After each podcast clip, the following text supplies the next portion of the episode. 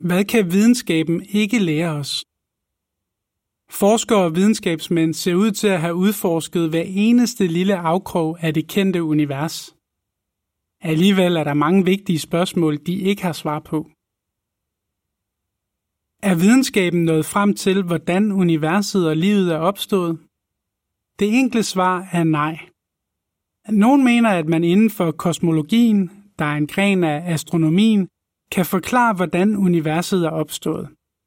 Men interessant nok siger Marcelo Gleiser, der er agnostiker og professor i astronomi ved Dartmouth College, det på ingen måde lykkedes os at forklare universets oprindelse.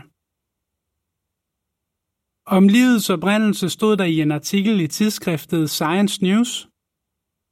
Det bliver måske aldrig muligt at fastslå, hvordan livet på jorden helt præcist begyndte.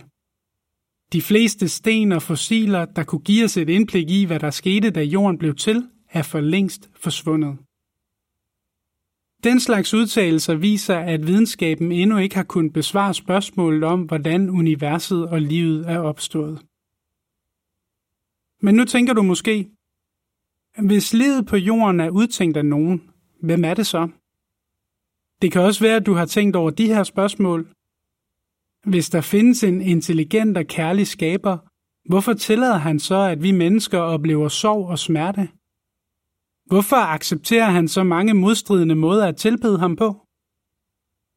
Hvorfor tillader han, at de, der tilbeder ham, gør så mange onde ting? Det, at videnskaben ikke kan besvare de spørgsmål, er ikke ensbetydende med, at man ikke kan få svar på dem. Faktisk er der mange, der har fundet tilfredsstillende svar i Bibelen.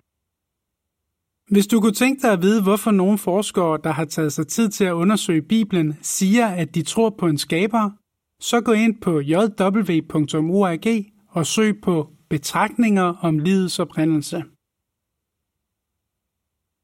Videnskaben og Bibelen har overbevist dem. Georgie N. Koidan, kemiker. I mit arbejde skal jeg ofte sammensætte molekyler. Det er ligesom at spille skak. Man er nødt til at planlægge flere træk i forvejen. Hvis man springer et trin i processen over, kan molekylet falde fra hinanden. Selvom det, jeg laver, er kompliceret, er det meget enkelt i forhold til de tusindvis af kemiske reaktioner, der foregår inde i levende celler under dannelsen af komplekse kemiske molekyler. Det har fået mig til at konkludere, at der må findes en større kemiker end skaber.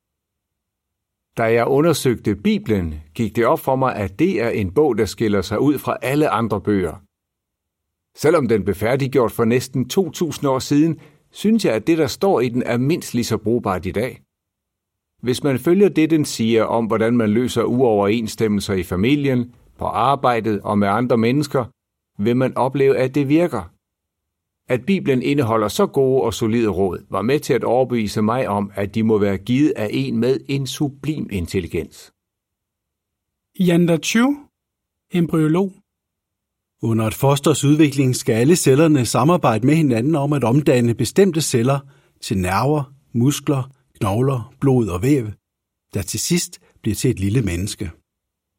Den mekanisme, der styrer et fosters udvikling, går langt ud over vores fatteevne. Min opfattelse er altså, at der må være en højere intelligens, der har skabt livet.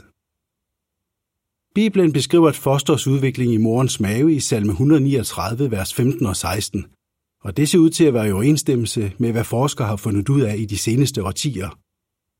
Hvordan kunne sådan en nøjagtig beskrivelse være blevet nedskrevet for så lang tid siden, med mindre skribenten havde fået detaljerne at vide af skaberen? Se også videoen Rousseau Picardo Herrero.